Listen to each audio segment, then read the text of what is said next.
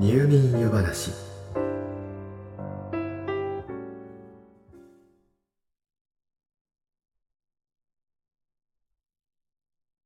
私たちは日々さまざまなことをしています。それはなぜどうして何のためでしょうか。この単純でそして深い問いに答えるべく現在も多くの人々が日々試作と研究を重ねています。この学問が心理学。すなわち心と行動の学問です。今宵は「この心理学の基礎を築いたとされる。三人の心理学の大家にそれぞれ焦点を当てお話ししてまいります。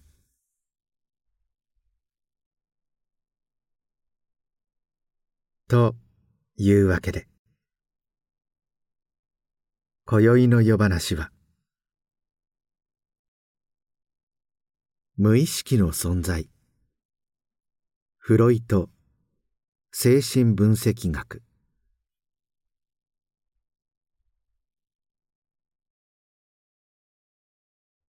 フロイトのお話に入る前に簡単に心理学についてお話ししておきましょう。現在のような科学的な心理学が生まれる以前は人の心について考える学問はいわゆる哲学の領域に含まれるものでした。1879年日本では明治12年ドイツの生理学者であり哲学者のビルヘルム・マクシミリアン・ブントがライプツヒ大学に心理学の実験室を置いた時をもって近代的な心理学が生まれたとされています。彼は被験者自身に自身の心を見つめさせその内容を語らせる手法を取りましたが合わせて外側から刺激を加えるなどしてさまざまなデータを機械的に取るといった実験を行っています。このことから文とは実験心理学の父と呼ばれています。その後心理学は単純に分類ができないほど多様化していきますがそのアプローチの仕方によってざっくり二つに分けることができます。人の心を外側からの観察によって理解しようと考える方法と内側から理解しようと考える方法です。人の心を外側から理解しようという考え方はもちろんさまざまな手法がありますが乱暴に言ってしまえばあたかも言葉の通じない動物のように人の行動のみに注目して観察することでその行動をとるに至った心の動きを理解しようという方法です。そしてもう一方の人の心をその内側から解き明かそうというアプローチの基本的なものの一つとしてよく知られているのが精神分析学。ということになります。この精神分析という考え方を最初に始めたのが心理学世界の巨人フロイトことジークムント・フロイトです。少なくとも名前ぐらいは耳にしたことがあるかもしれません。フロイトはオーストリアの精神科医でやはり日本の明治時代にあたる時期に生きた人です。彼はウィーン大学卒業後フランスパリに留学。当時高名な神経学者だったジャン・マルタン・シャルコーのもとで催眠術を使ったヒステリーの治療法について学びます。帰国後ウィーンで開業医となったフロイトはパリで学んだ催眠療法を使い患者の治療にあたります。当時患者が本人も覚えていないような幼少期のことを催眠状態の中で話すことでヒステリー症状が改善することがすでに知られていましたがフロイトが実際に多くの患者と接しながら研究を重ねた結果たどり着いたのが自由連想法そして精神分析でした。なお当時ヒステリーと言っていた症状は現代でいうところの身体症状症のことを主に指します。身体症状症は検査などでは特に異常が見つからないのに痛みや吐き気など体にさまざまな症状が現れ時にその症状が変化しながら続くものです。その原因は現在でもさまざまな心理的ストレスによるものと考えられはっきりしていません。フロイトはこのヒステリー症状をはじめとする精神的な疾患の原因が無意識にあると考えました。人はそれを意識すると苦痛を感じるような欲望を無意識のうちに抑え込んでいるのではないか。そして意識できなくなった。その無意識の領域に追いやられた欲求欲望の影響によってさまざまな精神疾患が現れているのかもしれない。と考えたのです。そしてその治療のためには無意識の領域に抑え込まれている欲望が何なのか。その内容を表面化させ自覚させればいい。つまり抑え込まれた欲望を自覚できない無意識の領域から意識の領域に再び引き出してあげれば症状が解消するはずだという治療仮説を立てたのです。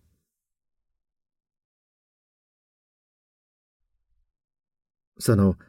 無意識に追いやられた欲望を知るための方法としてフロイトが実践したのが自由連想法です。この自由連想法を開発するきっかけの一つになったとされる症例がエリザベートという患者にまつわるものでした。エリザベートは三人姉妹の末の妹で治療当時は24歳。好奇心旺盛で負けず嫌いな性格の持ち主だったと言われています。彼女は数年前から歩くことも難しいほどの両足の痛みと麻痺そして疲労感を感じるようになりさまざまな医師の治療を受けていましたが原因がわからず紹介されてフロイトのもとを訪れました。プロイトは彼女との対話の中でこの症状が初めて出た時のことを聞き出します。それは父が病に倒れ彼女がその看病をしていた頃でした。もともと父親を尊敬し仲が良かった彼女は日頃から献身的に看病しいつでも対応できるように。夜も父親の部屋で睡眠をとるほどでしたがある時パーティーに出席するためにそのそばを離れることがありました。彼女に思いを寄せる男性に送られ幸せを感じながら帰宅すると。しかしその間に運悪く父親の病状は悪化していました。この時彼女は初めて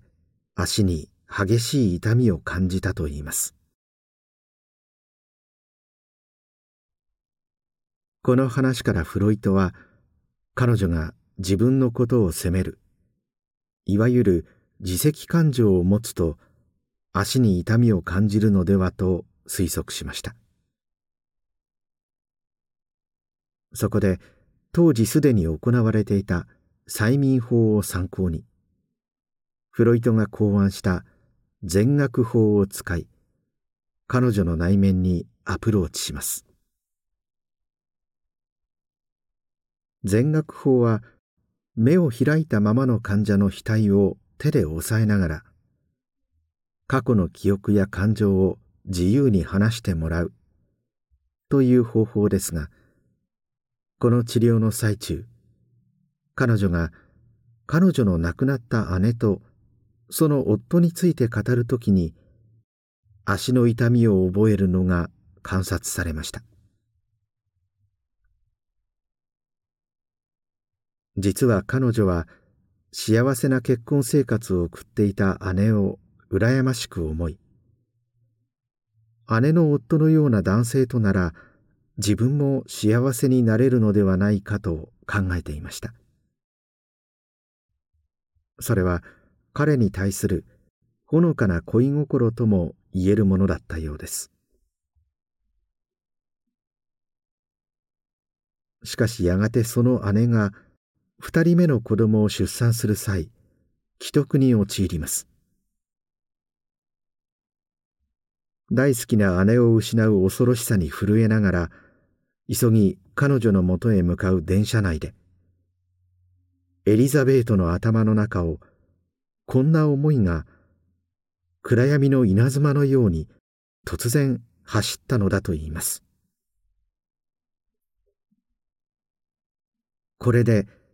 私が彼の妻になれる。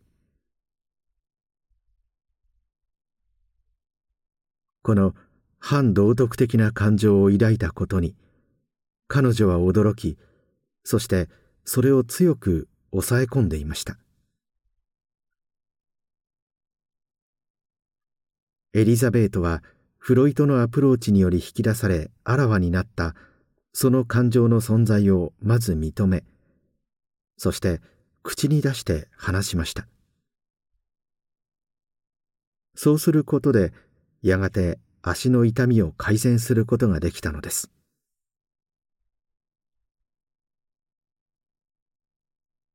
この全額法による治療中より多くの記憶や感情を引き出そうとフロイトは彼女に積極的にさまざまな問いかけを行いましたが彼女は彼に私の考えの流れを邪魔しないでくださいと訴えたのだそうです。この経験を踏まえフロイトは抑圧された無意識の感情を引き出し自覚するための方法をさらに深く模索し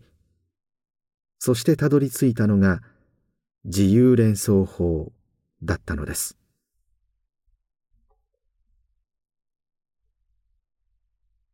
まず患者にはソファーなどにゆったりと横になってもらいます。そして分析者。この場合はフロイトですがこれは横になった患者の頭上の方向に椅子を置いて座ります。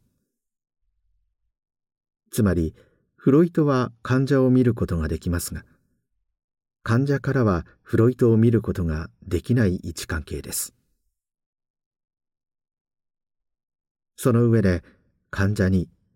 心の中に浮かんだ一切のことを言葉にしてもらうよう促すのです。無意味関係がない重要でない不愉快な内容といった取捨選択を全くやめてただ頭の中に浮かんだことをまとめたりせずそのままに自由に連想して言葉にしてもらうのです。こうして次々に連想されてくる言葉は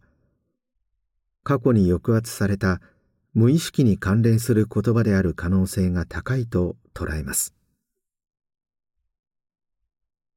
分析者であるフロイトは時にうなずき時にコメントするなどして無意識の領域にある欲望を引き出す手伝いをしていくのです。そして最終的にはこうして引き出した。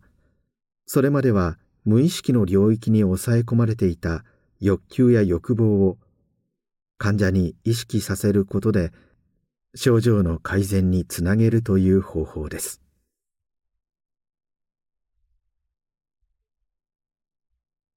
また抑え込まれた欲望を知る手段としてフロイトが着目したのが夢です。寝ている間に見る夢には人間が無意識のうちに持っている欲求や欲望が現れるはずだと考えたわけです。しかしたとえ夢であってもその欲望をそのまま素直に映し出すことを意識の領域が危険と判断し妨害するため。結果的に夢の中に映し出されるそれは本来の欲望が歪んだものになっているとフロイトは考えました。そこでその歪んでしまった夢から本来の欲求や欲望を読み取る方法を研究します。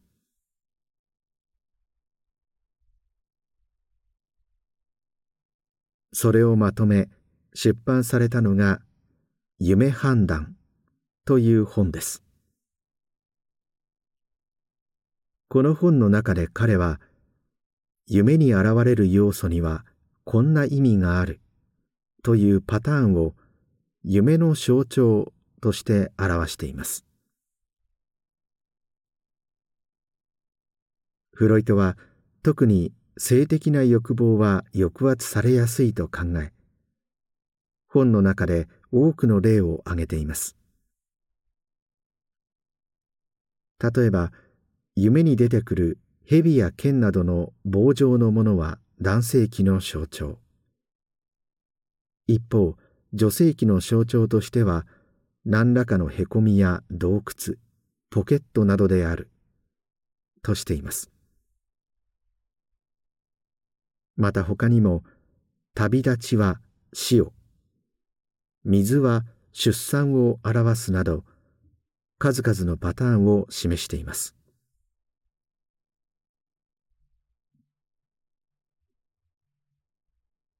フロイトの無意識の存在が人の行動に影響を与えるというこの考え方はその後の心理学に大きな影響を与えました。そして後に考え方の違いから別の道を歩むことになりましたが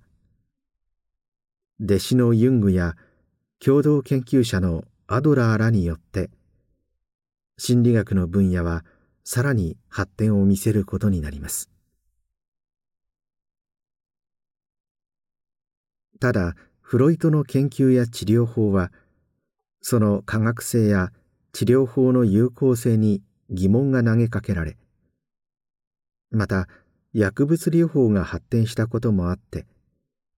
現代では精神分析療法が精神科の臨床で使われることはほとんどなくなりました。しかしフロイトの行った自由連想法はお話療法とも呼ばれしっかりと患者の話に耳を傾けることが PTSD 心的外傷後ストレス障害の治療などには効果が高いとされ近年再評価されているようです。またその真偽はともかく自分の見た夢の内容にどんな意味があるのかは気になるのは人情と言えますから。現代ではフロイトはそのあたりの需要を満たす存在にもなっていると言えそうです。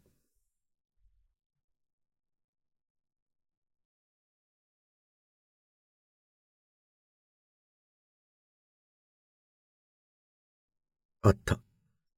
もうこんな時間。今夜もまた喋りすぎてしまったようです。今宵のお話は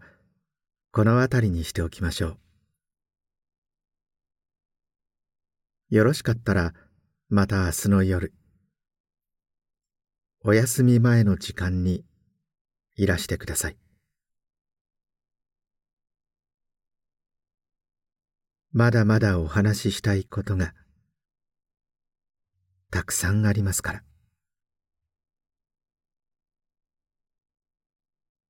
それではおやすみなさい。どうぞ。良い夢を。